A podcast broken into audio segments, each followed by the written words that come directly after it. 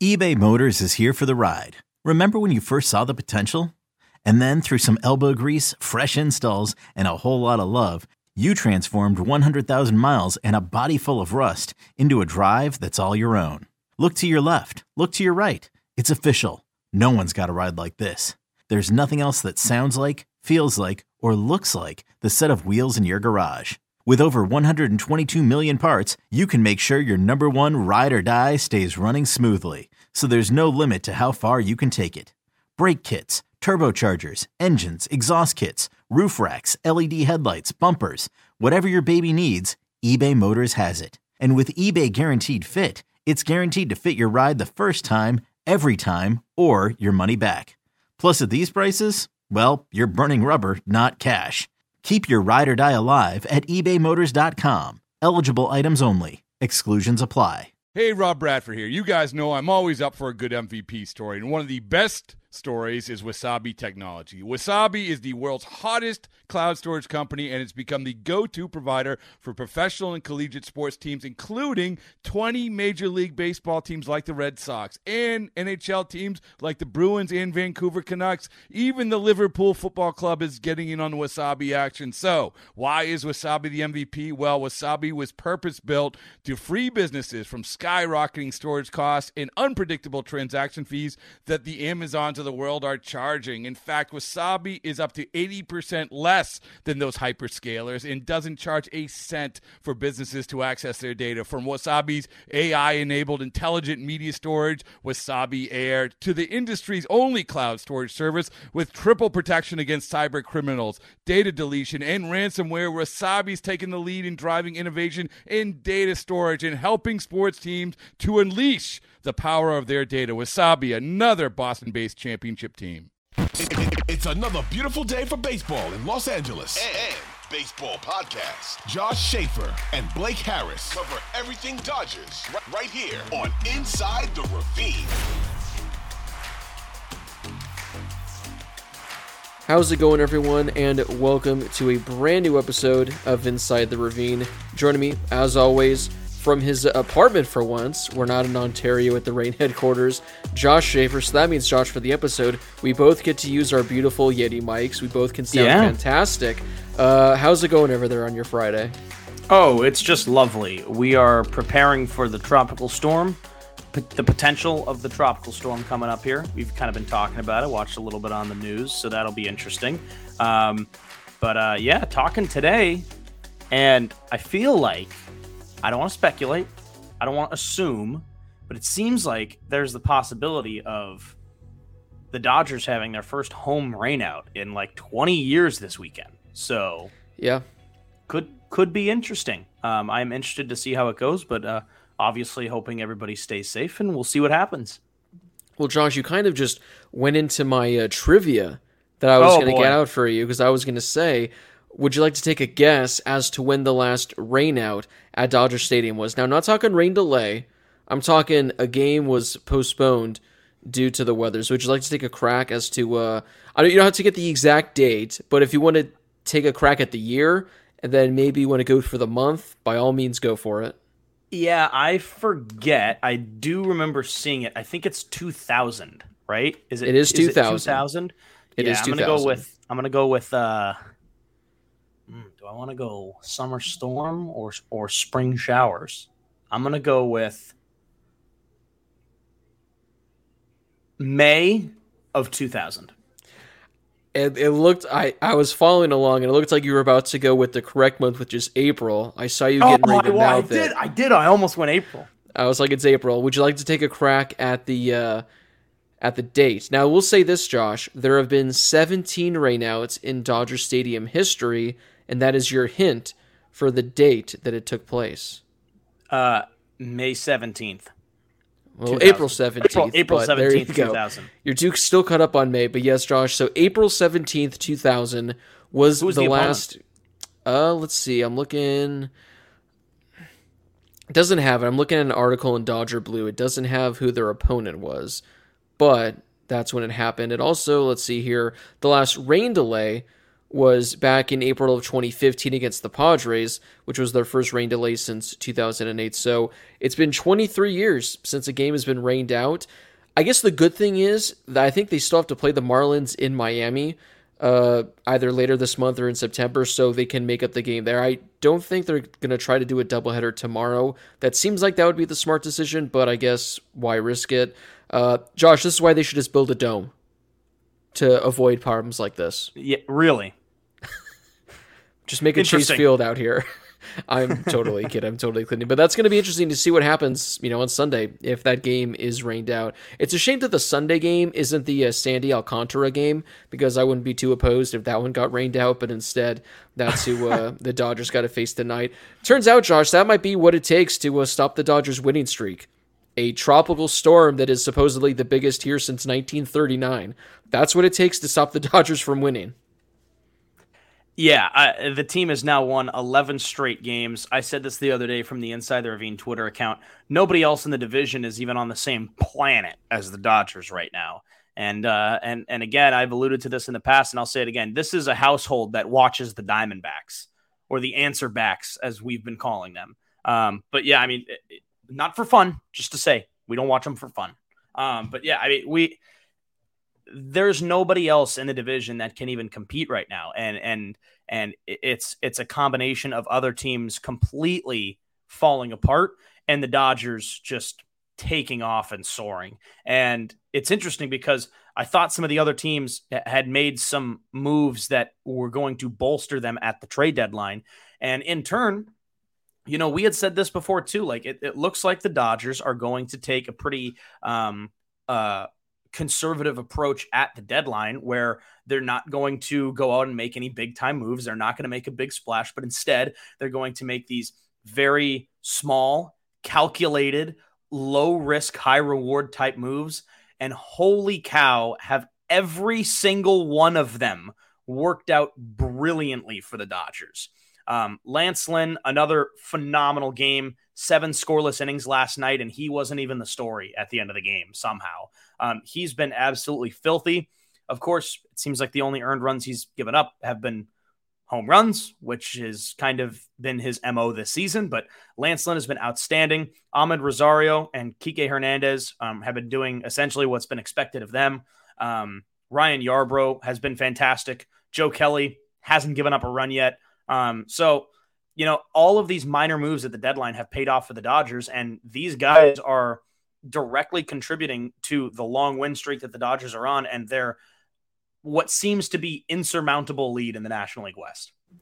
I just love watching Lance Lynn starts because I love after every out the dude is just cussing to himself. And every time an inning ends, the dude is just dropping five to ten F bombs. And I don't think he's like saying it to the opposition. Like last night, I forget what inning it was, but he got out of the inning and he's walking back to the dugout and he's just cussing up a storm. He's like, You effing like that, you piece of, you know, stuff. And I'm thinking, I, I think he's talking to himself. I think he's asking himself if he likes that. So yeah. if that's what gets him going, I absolutely love it. He's been fantastic. Yeah, Josh, every guy's been phenomenal. Ryan Yarbrough, which he's a bro. He, he's a bro. Yeah. He's been fantastic in his role. And this is what we talked about, you know, at the trade deadline, kind of around. We knew that all these little moves the Dodgers were making, we were going to like them. We just wanted that kind of big splash. Obviously, the big splash didn't happen, but it turns out maybe Lance Lynn was the big splash. Maybe Amed Rosario was the big splash. Maybe Ryan Yarbrough was the big splash because ever since the trade deadline, I believe the Dodgers have lost one game. And the one game that the Dodgers lost you can make the case they shouldn't have lost it. It was that game in San Diego in the eighth inning where the bullpen kind of just collapsed. The defense in the infield kind of collapsed. That's the one game. So you have all these guys that have come over that have all been phenomenal. But it's not just them. It seems like every single guy on the Dodgers, including a guy we'll get to in a bit, has been doing their job, whether it's in the starting lineup, whether it's the start and rotation, which I think has been the best in all of baseball in August, and the bullpen as well. It's just like everything is clicking for this Dodgers team, unlike any you know stretch we've seen in recent memory. I mean, I don't know off the top of my head when the last time they won 11 straight was, but I don't think it was you know last year, maybe not the year before. So this team is hot right now. Yeah, they really are, and and you know, um, we mentioned Lance Lynn already, of course. Uh, The one of the most entertaining pitching duos in baseball right now, from starter to reliever, is Lance Lynn to Joe Kelly. I just need to see that every single time. Now, Joe didn't pitch last night. I need that though. I need that every single Lance Lynn start. You get five, six innings out of out of Lance Lynn. Immediately, I want Joe Kelly. I don't care about the matchup because it seems like those are two guys that really bring the same kind of vibe, but are complete. The energy level is completely different. Where Joe's like, you know, I'm gonna throw 102 at your head, and then And then I'm gonna throw a breaking ball, and then I'm gonna strike you out. And Lance Lynn's like, dude, I'm going down the middle or just looping one over the plate. I will load the bases, and you will not score. And then Yes. I'm gonna yell at either myself or you or some random child in the third row of section 214 while I walk off the diamond. yes. And that's the vibes that I want. I mean, I just I want that for every single game. Just tandem the two of them. That's what I need. I think Josh, I mean I, I think that was like a we got a question in the offseason. We were doing like a Q&A like who would you want like leading a Royal Rumble? I mean, I know I, I forget who we were talking about then. I think like Austin Barnes was a decision that we had. I don't really remember any of the other options. If I if we were doing a fantasy draft, I think Lance Lynn and Joe Kelly would go 101 and 102 in either order because I want them like in my corner throwing down. And like you said, Joe Kelly, he's just kind of like this shy, cocky, arrogant kind where he'll throw 102 right at your head and get ready to score down. And Lance Lynn is literally going to say, like you said, here's my 95 mile an hour fastball. Hit this, you, you know, you bad word. And then we can tussle. So those two additions by the Dodgers, again, the production's been phenomenal. But what they provide, like they provide that spark. And even with this entire team, Josh, this is something I was talking with my girlfriend about last night when we were watching the game. We said this so many times last year. We said it during the playoffs. This year's team, although it's a completely new looking team, I'm not saying this is the reason why they're winning 11 games in a row. But last night, you look at the Austin Barnes home run, and there was a camera angle of him coming around second base. There must have been five guys that were out of the dugout that were going nuts. Where last year, we didn't see that from this team. And just the passion you're seeing from guys on the mound, you're seeing from the guys, you know, this Freddie Freeman dance whenever guys get a double, that has helped. And again, I'm not, I'm not sure that's a coincidence, but this winning streak kind of started once the team started doing that. I think Dave Roberts has been on record, I think in USA Today, saying that this is like the best team he's ever had when it comes to what's going on in the clubhouse. It sounds like Mookie Betts, Freddie Freeman, they've come out and also said, like, this is the most fun we've ever had with the team. So, yeah, the talent isn't where it's been in years past, but at the end of the day, in baseball especially talent isn't what you know wins games. It's not what wins you championships.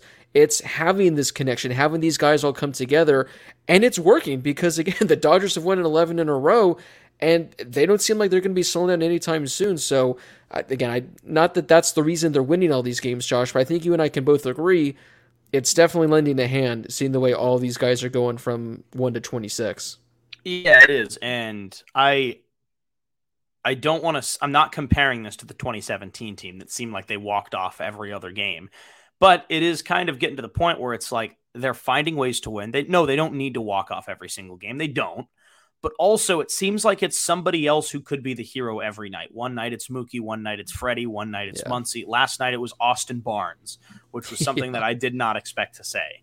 Um, but last night was the night where I thought the streak could end today. And the reason why is because I had this feeling that all of these Dodgers long win streaks have ended with a shutout loss. And Blake, I now have the list in front of me, and it's surprising how often the Dodgers have ended one of their long winning streaks by either one, getting absolutely blown out, or two, getting shut out. So this win streak that the Dodgers are on right now at 11 games is tied for the fifth longest. This this list technically ranks it 12th, but it's because I'm going to say it's tied for the fifth longest. The longest win streak the Dodgers have ever had is 15. That was back in 1924 uh, when they were the Brooklyn Robins. Now the Dodgers did have a 12 game win streak last season. It ended mean, I don't even remember that at all to be yeah, it, it ended in Kansas City with a four nothing loss. Okay, so let's look at another recent one. In 2017, an 11 game win streak. They got beat up by the Braves at home. Another recent one was 2017, 10 games. A 4 nothing loss at home to the Angels. Another fairly recent one. Um, where did it go? It's gone. I've lost it. Um, anyway, my point is that it seems like all of these streaks end with shutouts. Uh, 13 game winning streak, 2 nothing loss to Milwaukee, 13 games, 7 nothing loss to Philly. Uh, there's the 12 games, a 4 nothing loss to Kansas City, 1 nothing loss to the Cardinals, an 11 game win streak. It just, the list goes on and on where the Dodgers seem to have either been blown out or getting shut out. So last night, to me, kind of felt like a, this is the one game where the offense runs dry and they lose by getting shut out. But that wasn't the case. And a 1 nothing win thanks to Austin Barnes um, and uh, that that sent my living room into a frenzy as soon as he hit the ball. Um, but yeah, I mean, that, it's just they have found new ways to win, and it doesn't always need to be a walk off. It doesn't always need to be dramatic, but it is ultimately a different guy each night. Ultimately, being the one who's coming across and pushing across the winning run. And last night it was Austin Barnes. And sorry, Lance Lynn, I'm really, really yeah. sorry that Austin Barnes had to steal the show from you after seven scoreless innings where you danced into and out of jams multiple times. I know that you just yelled at yourself and the opposing team's bench coach and the little girl sitting on the top deck right by the top of the park store. I know that you yelled at all those people and I know that you deserve the the the hero of the game, but it was Austin Barnes with the two hardest hit balls of the game, including the solo home run to left. I I texted this to you last night. Which one quick thing on Lance Lynn, Josh. I I, I don't know if you've seen much of his post game interviews. I feel like this dude is probably like the calmest guy in regular everyday life. But on the mound, for whatever reason, he completely flips the script because we watch his post game interviews and he's always yeah, you know, it was it was a good outing. I love my teammates. And then again, you just see him on the mound. I, I think it's just a complete 180, which I absolutely love. But I, I texted this to you last night, Josh. And Joe Davis, who is, you know, the best best play by play guy in all of baseball, his calls, like on his resume, are already insane. I texted this to you because his call last night was Austin Barnes, Austin Barnes. And I, I said this, I want to know what your thoughts are. Do you think that the reason he did a second Austin Barnes was because he was in such genuine disbelief and shock that nothing else could come to mind aside from repeating his name? Because again, the, the amount of calls he's had where he just has some one or two liner that is just, you know, fantastic. But with this one, it was just Austin Barnes for the second time. So, as someone that does play by play, that probably has a better gist and feel than I do, do you think that the moment was even too shocking and and like unbelievable for even a guy like Joe Davis there? I I don't know. I think that is entirely possible.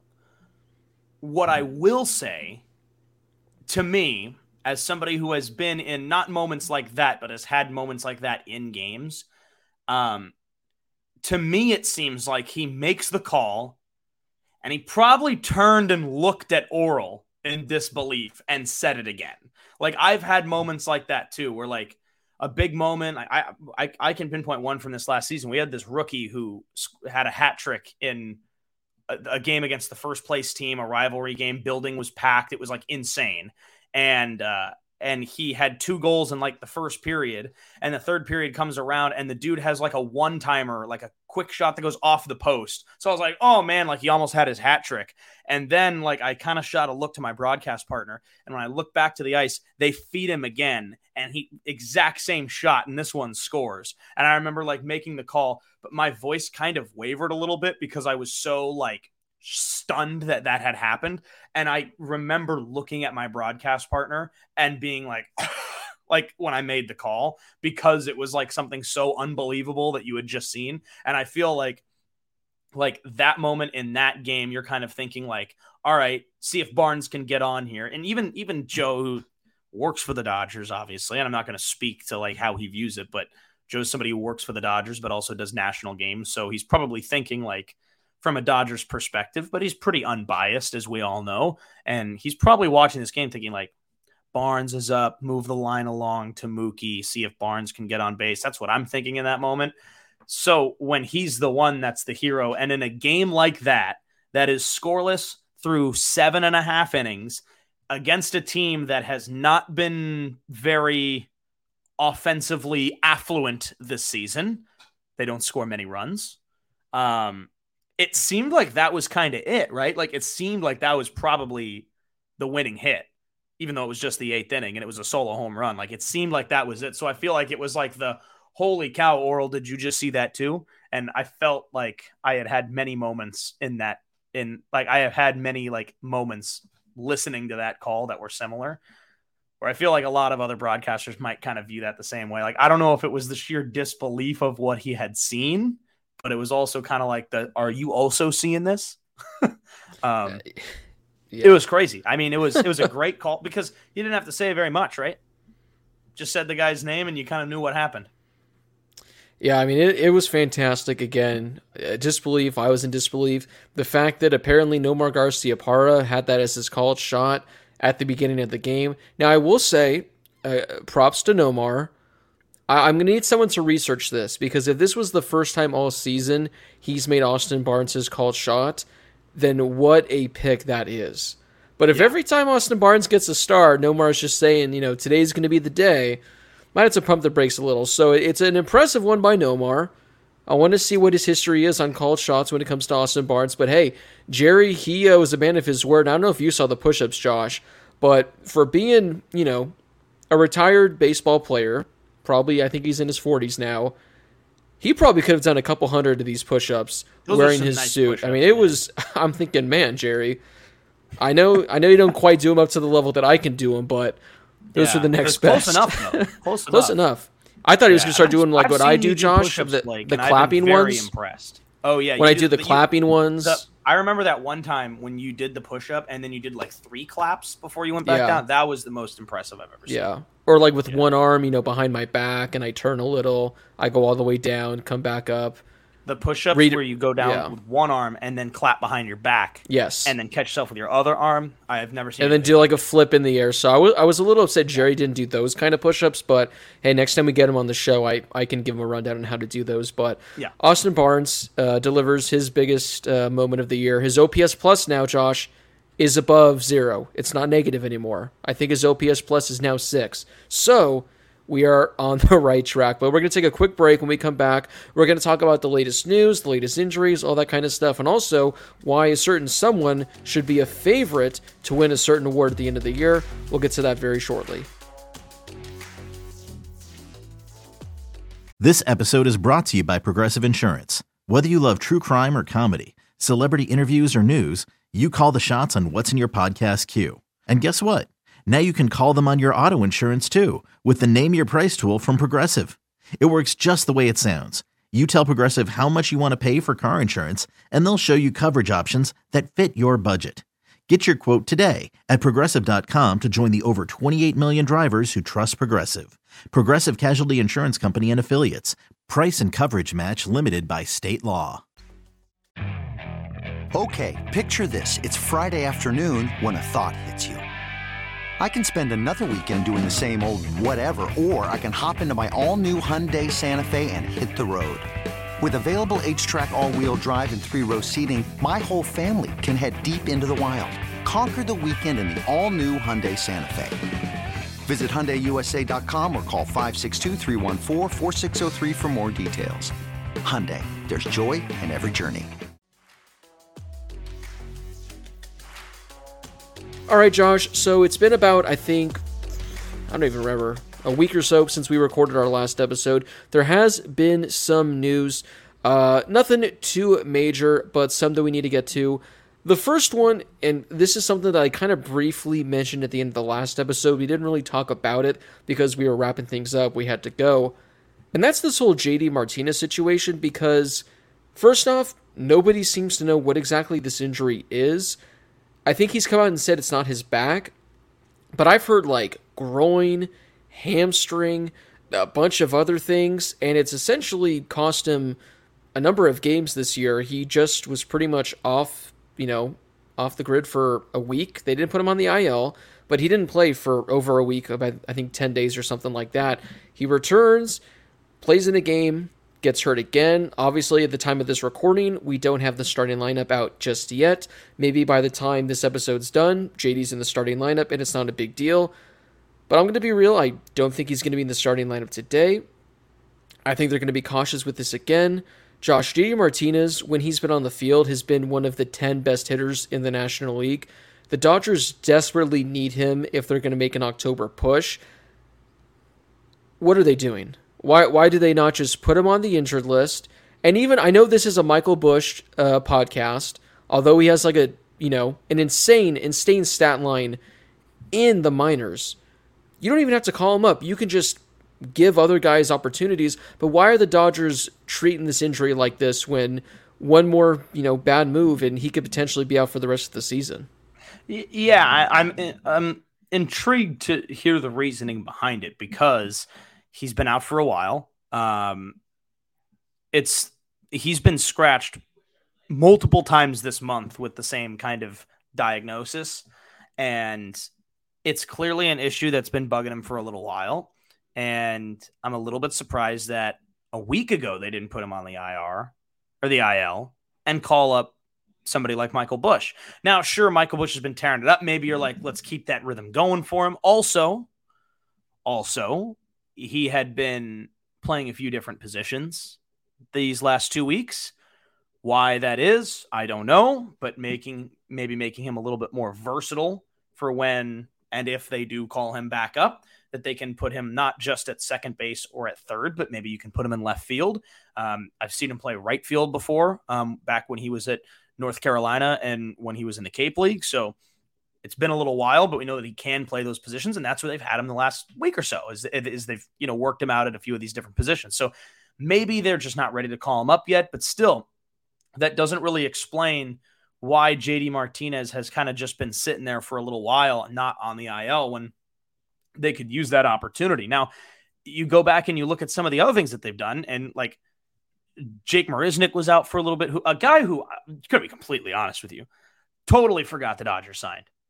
I mean, when they when when, they, when the move was made the other day, it was what the fifteenth when they selected the contract of Gus Varland, who came in and was really good a couple nights ago um, in relief, and then sent Marisnick to the sixty day. Uh, forgot he was on the team up until that moment. Um, but like they've made a few other moves. I'm just curious why JD Martinez has just kind of been around. Um, so uh, you know, hopefully he'll be back soon. But again, kind of to your point, the worst thing that could happen is clearly they're not rushing him back. Is because he's been around not playing. So I don't think they're rushing him back. But what if you do insert him back into the lineup and he tweaks something and he's out for more time? And I think that that's obviously a huge concern for the Dodgers. Yeah, man, I'm looking at his game log right now. He appeared in a game in San Diego on August 6th, and then he didn't appear in a game until the other night on August 15th. So that was nine days that he didn't play. That you literally just could have put him on the IL, called up again a Michael Busch or just anyone else really that you want to call up, and you have an extra bench base because because not only is it dumb I think by not calling someone up, you're essentially giving yourself a shorter bench every night for an unnecessary reason. And I tweeted this yesterday, and it still stands true today. I put it just blows my mind the way the Dodgers are handling this JD Martinez situation. The division is clinched. The injury has been lingering for weeks. You have obvious reinforcements on the team and in the minors. Hopefully, the injury isn't serious, but we need to bubble wrap him until September. If this was like the Dodgers were the third wild card team, they were like one game up or they were fighting for a spot. Okay, maybe, back. then yeah. maybe, but you're up 10 and a half games. The, the division's clinched. Like, I, I think I tweeted yesterday saying the division was clinched, and people were like, "It's not clinched. The Dodgers have a ninety nine point five percent chance." I'm like, it, "The division's clinched." It, put him on the IL. Put him in bubble wrap until September. You do not need him for these next couple of weeks because, again, I think last night Dave Roberts said he's day to day, but if JD Martinez were to somehow get hurt over these next couple of games and misses another significant chunk of time, uh, I'm going to be upset. Dodgers fans are going to be upset. And again, it just seems like everyone knows what the correct decision, what the smart decision is, except for the Dodgers. So, again, maybe he's in the starting lineup today. Maybe he ends up being healthy the rest of the way. It's just with a guy like him, uh, you got to be extra, extra cautious, especially considering doctors cannot diagnose whatever this mystery injury is, which, again, that's a little concerning as well. All right, but JD Martinez isn't the only one that's dealing with an injury. Uh, these other guys, the others have actually placed on the injured list because they want to be cautious with them. The first one is Yency Almonte. He was placed on the 15 day IL, had a right knee sprain. This one was kind of annoying because the other day when it happened, Josh, it was with two outs. Uh, I think there was like a play that Miguel Rojas could have made to end the game. He didn't. Then the next batter, Yency Almonte, I think he like landed wrong on his knee. Tried to give it a go, tried to make a couple more pitches, couldn't get it done. It sounds like it's going to be, you know, kind of a regularly short stint on the injured list. Doesn't sound like it's season ending by any means.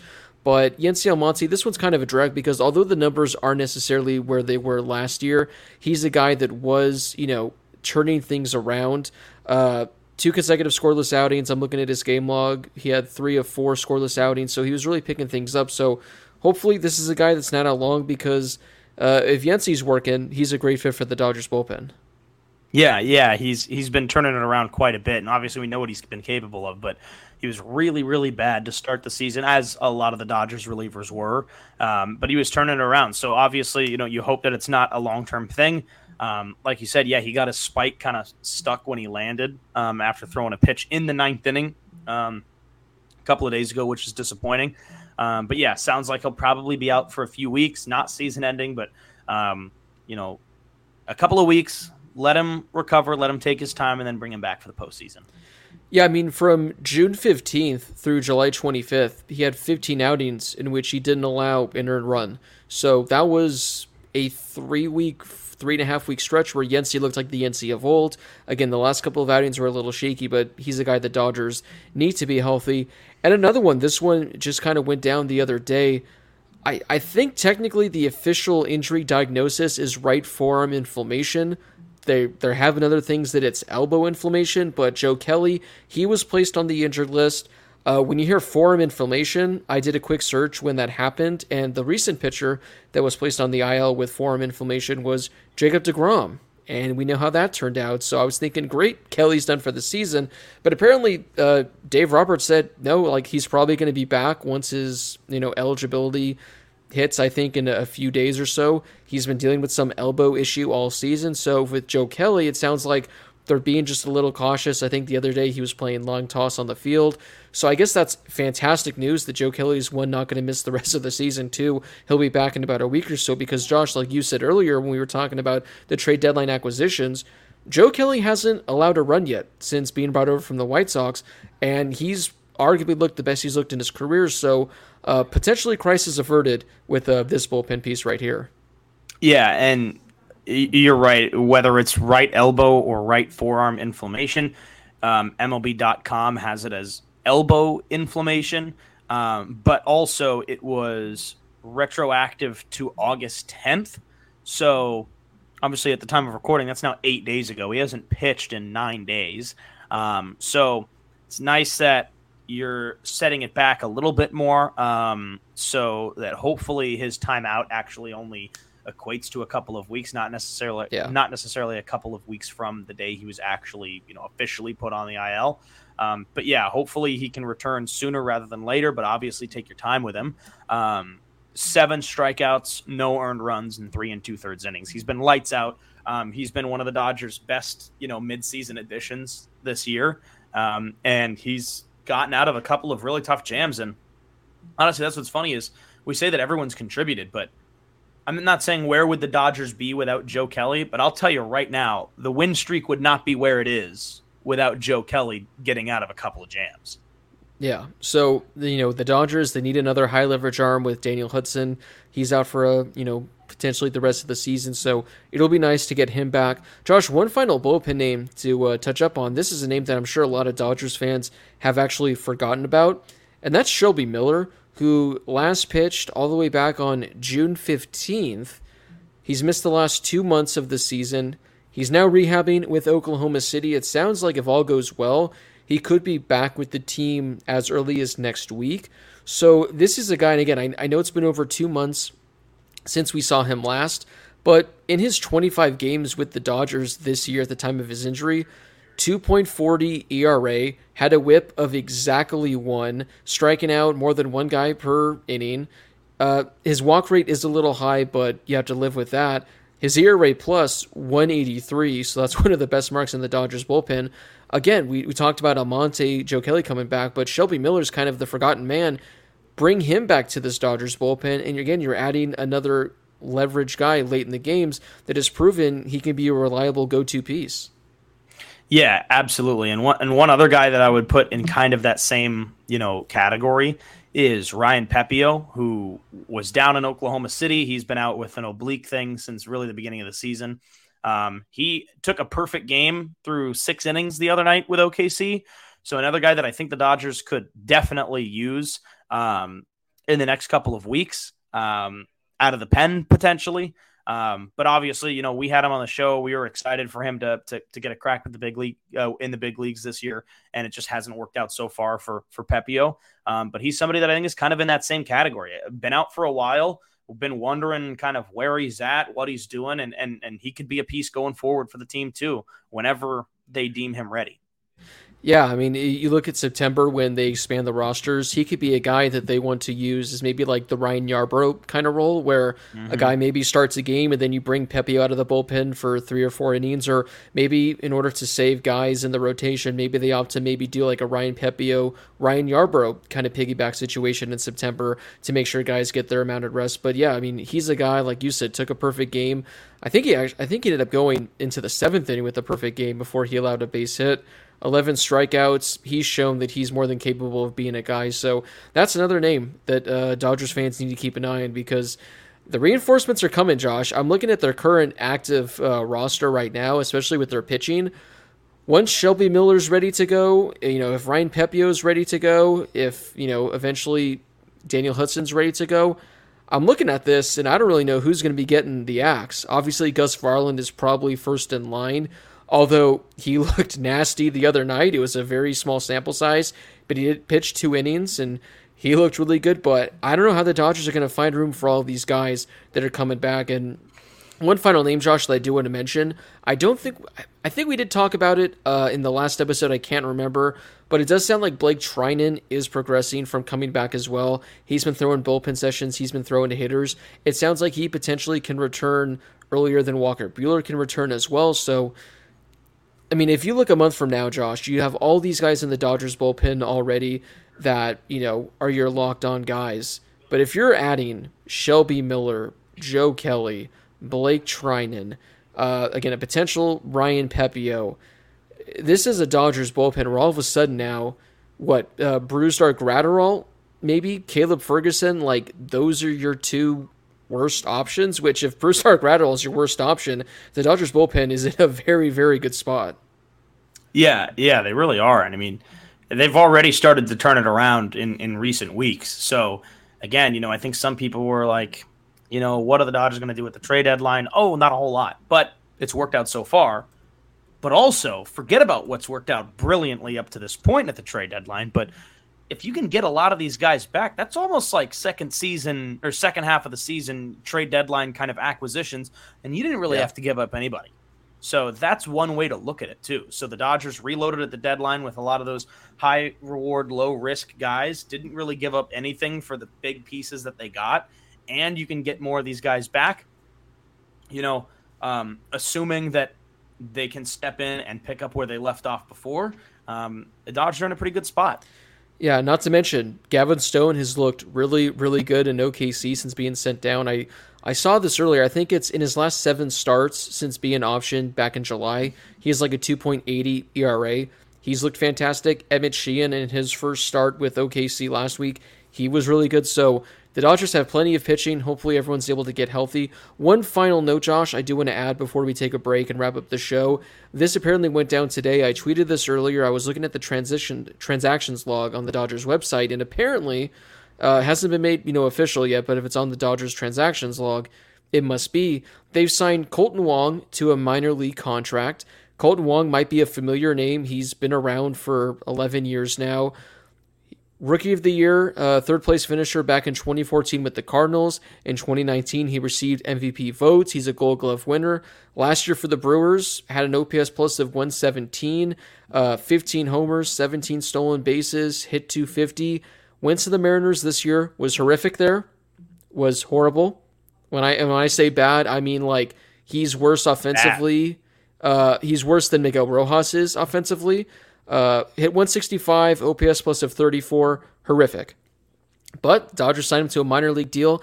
I'm not saying that Kolten Wong is going to be playing for the Dodgers anytime soon, but this is a guy that has won two gold gloves, is a fantastic defensive infielder. Last year, 117 OPS plus, the year before 110, has been a good hitter for whatever reason in Seattle. Things just didn't click. But this is just something I think Dodgers fans need to just kind of keep in the back of their head. Maybe again in September when Michael Busch continues to be held down for hitting 800 with an OPS of 3,000.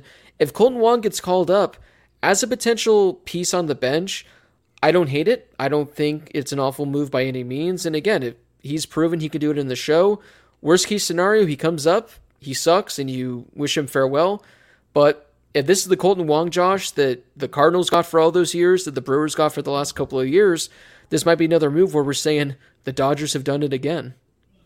Yeah, and you know, I, I think that it's it's it's reasonable to view him as you know a, a big time option as somebody who you could use if things aren't working out at the big league level later on. Um, we've seen the Dodgers do similar things before, but bring him in on a minor league deal, maybe giving him a second chance. I'm sure he'll go to OKC, but also, you know, toward the end of the season, why not make sure that OKC keeps on rolling too? So I mean, that's kind of the way that I view it is, hey, let's let's bolster that lineup a little bit too. In case we call anybody up down there, OKC's taken care of by putting a guy like Kolten Wong down there. So um yeah, I mean it's it's kind of an interesting move. I don't know how much it'll affect the Dodgers at the big league level. Obviously, it is a minor league deal, um, but yeah, I mean if you call somebody up from OKC, I think you got to imagine that they'll be well taken care of by bringing in a guy like Kolten Wong. Yeah, so it'll be interesting to see. Again, he may never suit up for the Dodgers. Like uh, Josh, this was one that kind of just flew under the radar as well. But a couple months ago, Cole Calhoun, known Dodgers killer Cole Calhoun, was signed to a minor league deal with the Dodgers was tearing it up in the minors with Oklahoma City. And I'm thinking, man, this is going to be another great addition for the Dodgers. Well, he was just quietly traded in August to the Guardians, I think for cash. So the Dodgers clearly saw no sign for him. They just wanted to have him, and off he went. So I'm just saying it just because he signed doesn't mean that he'll exactly come up with the Dodgers. So we're going to take our final break. When we come back, we're going to get to that thing I teased earlier about a certain someone winning a certain award and why they should win the certain award. So stay tuned for who that is.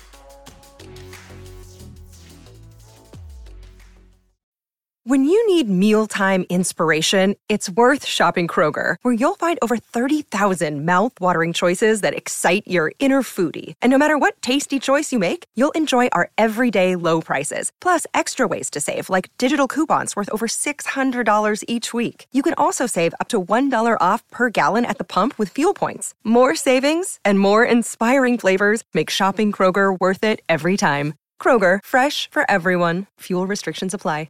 Another day is here, and you're ready for it. What to wear? Check. Breakfast, lunch, and dinner? Check. Planning for what's next and how to save for it? That's where Bank of America can help. For your financial to-dos, Bank of America has experts ready to help get you closer to your goals. Get started at one of our local financial centers or 24-7 in our mobile banking app. Find a location near you at bankofamerica.com slash talk to us. What would you like the power to do? Mobile banking requires downloading the app and is only available for select devices. Message and data rates may apply. Bank of America and a member FDIC. All right, Josh, we're going to wrap up the show, and there's something that I want to talk about because I've seen this kind of gaining some steam recently. I've seen Dodgers fans kind of split on this decision, so I'd love to hear your thoughts on this.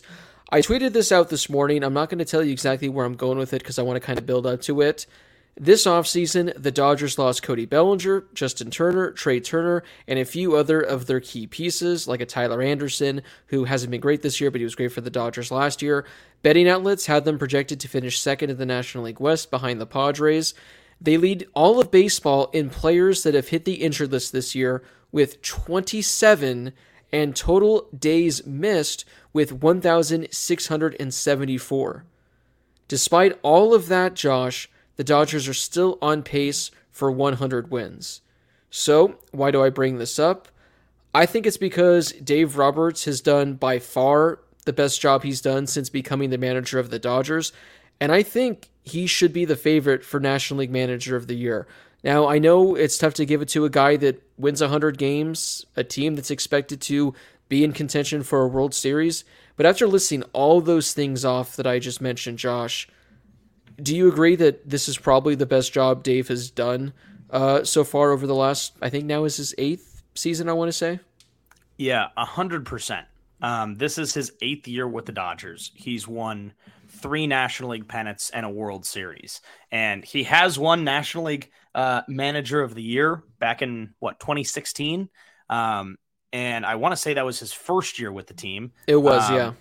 He won it in his first year with the team, and I, I brought this up to somebody the other day. Like, I understand that I could have managed last year's Dodgers team to at least 90 wins. They won 111. I think I, I think I legitimately could have helped manage that team to 111 wins or to, to 90 wins in a 111 win season. They were that good. I'm not saying I'm anybody of relevance. I'm saying they were that good.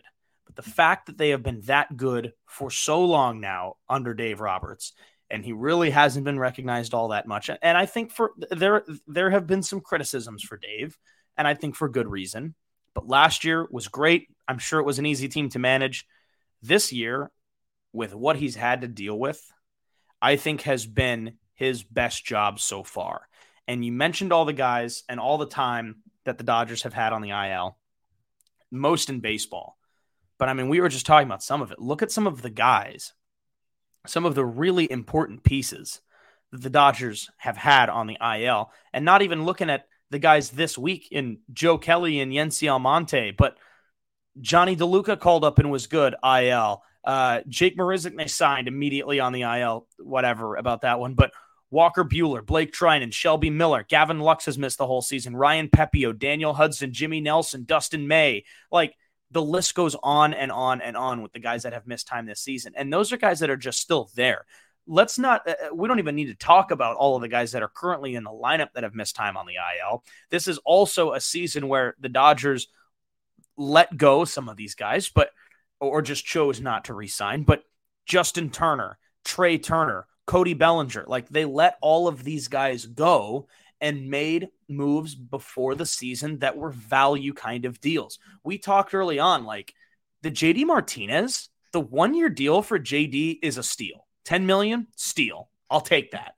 And JD's had an, uh, an amazing season, was an all star. Jason Heyward, low risk, high reward deal, high reward player. He's been fantastic. The trade to go out and get Miguel Rojas slots him into the lineup. Miguel Rojas has had a great season. He's hitting the ball now, too. So, just what Dave has had to deal with this season and what they've accomplished so far. And now that they are on pace for 100 wins again in a season where they were projected to finish second in the division, where a lot of people said the Dodgers to the Dodgers, they're going to be good, but it's the Padres' turn this year. Maybe the Dodgers will come back. They'll make a run at Shohei. They'll do X, Y, and Z next year. This is the Padres' year.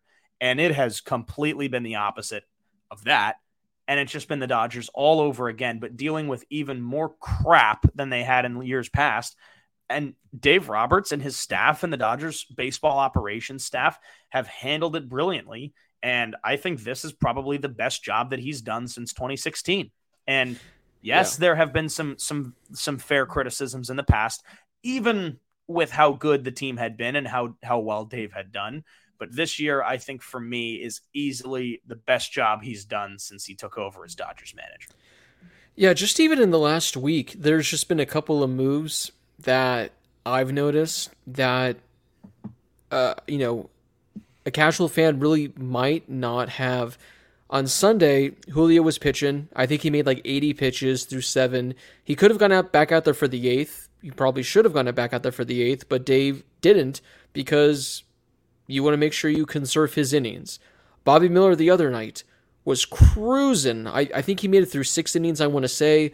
I think he threw 74 pitches easily. Could have gone out there for the seventh inning, would have been the first time he's done so. Dave didn't allow it because he said, This is a guy we want in October we want to make sure we conserve as many innings as we can. And then the other night with Clayton Kershaw, prior to the game, Dave Roberts said he was built up to go 90 pitches, pulls him after making, I want to say 70 pitches after only five innings, because Clayton Kershaw just didn't have his best stuff. He was kind of getting hit hard, wasn't really lucky. And Dave noticed, like, although I said he's up to 90 pitches, I'm going to pull him one inning early and avoid him getting shelled, getting, you know, potentially lit up. And also, we want to make sure we keep Kershaw healthy. So it's the decisions like that where I know in years past, Dave has had his moments where he pulls guys too early, pulls guys too late. But I think this year, he's just pulling all the right strings. He's doing a fantastic job. Josh, a couple things I want to mention in regards to Dave, because again, I, I know that he gets a lot of flack for only having one World Series championship. First off, just winning a World Series championship as a manager is hard enough, but I'm going to compare him with a manager that Dodgers fans think is, you know, one of the greatest ever. And that is Tommy Lasorda. Josh, it took Tommy Lasorda until his sixth season managing to win his first championship. It took Dave Roberts only five years. For Tommy Lasorda to get that second championship, this is what, one, two, three. I think it took him 13 years to get his second championship. If Dave Roberts is able to get his second in what year, I think this is year eight, he's way, way ahead of Lasorda. And then you look at all the advanced numbers with Dave as well. He has a career winning percentage of 630, which is by far the best in baseball history among managers that have managed at least a thousand games. He already has what? Let's see here, 45 wins in the postseason. That's fifth all time. Um, playoff appearances, he's already tied for 15th all time with seven. Dave Roberts is a good manager. I know I also agree that last year I could have managed the Dodgers to a first place finish, but really he just doesn't get the kind of praise that I really think he deserves. And I tweeted this a couple weeks ago when the Dodgers retired Fernando's number, and I said there there was a tier of guys who I think are locks who are most likely going to get the number retired, and I put Dave as most likely to get Yeah. their number retired because if Dave Roberts just wins one more World Series, you can make the case he's a top 10 manager in all of baseball history already. If he were to retire, if he were to retire at the end of the year, his resume, he's a top 10 manager. If he goes for another 10 years, Josh, wins one more World Series, wins a couple more pennants, you can make the case he's top five, maybe even higher than that. So the job that he's done this year, again, given all the expectations surrounding the team, given all of the injuries, given all this stuff, the fact that they're in first place by so many games, second best record in all of baseball, on pace for 100 wins. I think it's been his best job. I don't know how he doesn't have more Manager of the Year awards, but I think Dave Roberts has shown that he is one of the best managers managers in all of baseball, despite all the criticism and despite all the hate that he unfortunately does get. Yeah, I completely agree. I mean, and, and that's a conversation that we can have too um, after you know Dave wins something else if he does, because I, I think that that solidifies his place. And I, uh, I mean, we we've thrown this out a, a few times. You know, just talking with some people, like like like 30's 30's going to get retired. Like eh, he he's been that good, and maybe it doesn't seem like it just because how good the teams have been, and because he's still here, but it is, and and he has been that good. Yeah. I mean, again, just looking at all these things when it comes to all these like postseason numbers, I get the postseason expanded, so those numbers are a little bit skewed. But Dave Roberts has done, you know, a, a phenomenal job this year. Hopefully, fans are starting to kind of pay attention more, start to realize more, and you know he'll get his due. And it, it's been a great year for the Dodgers. But Josh, uh, I think that wraps it up for today's episode. There's been nothing else that's you know been broke while we've been talking a lot to get to, you know, over the last week because there's been so much that has happened. But uh, any final parting words, thoughts, concerns, dreams, aspirations with this Dodgers team as we uh, begin a brand new series with the Marlins? And just keep it up. Um, a loss isn't the end of the world. It's going to suck because losing um, and ending a long winning streak does, um, but it's not the end of the world. Um, it's going to happen eventually. Um, I'm willing to bet that it's going to be a shutout loss just because, based off of what we talked about earlier, I see that happening with the offense kind of just shutting down one game. But maybe it'll be tonight. Maybe it'll be tomorrow. Maybe it'll be three weeks from now, and the Dodgers have the longest winning streak in Major League Baseball history. Maybe it's possible. Um, but team's been hot. Um, we'll see what happens this weekend, and uh, obviously, if and when those you know rains come, everybody stay safe out there.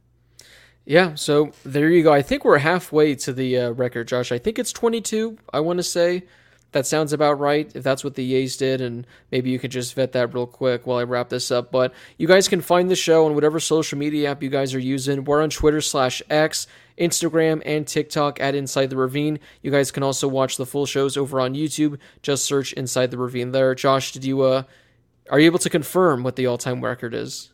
It is 26 games Oh. by Oh. the Giants in 1916, Okay, which is technically the modern era. If you want to talk um, a little more Boy. modern, then it's the Guardians in 2017. They won 22 straight games. That's right. Yeah. 26 might not be doable. 22 might not, but let's keep it going. The, Dodgers' schedule, Josh, I, I took a quick glance at it. They could still kind of go on a run here. They got the Marlins for three. I know they're in the wild card hunt, but you're at home. You could take those from the Marlins. Then you go to the Guardians. They've been struggling. They're under 500. Maybe they get Noah Syndergaard for one of those starts. Then you go to the Red Sox. They've, you know, they've been struggling as well. Then you got the D-backs who have been kind of going through it. Then you get the Braves at the end of the month. So hey, maybe the Dodgers can keep this Can't going. wait for that one. Yeah, there, there's a chance, Josh. They could be competing for that number one seed. I think there are only four games out now, so it's a four-game series. That that could be that could be a massive series. That's gonna be a lot of fun at the end of the month. But again, find us on whatever social media app you guys use. You guys can listen to the podcast on any sort of app you guys get your podcast: Spotify, Apple, and of course the Audacy app. For Josh Schaefer, this has been Blake Harris. Thank you guys as always for listening. We do appreciate it, and enjoy the rest of your weekend wherever you may be.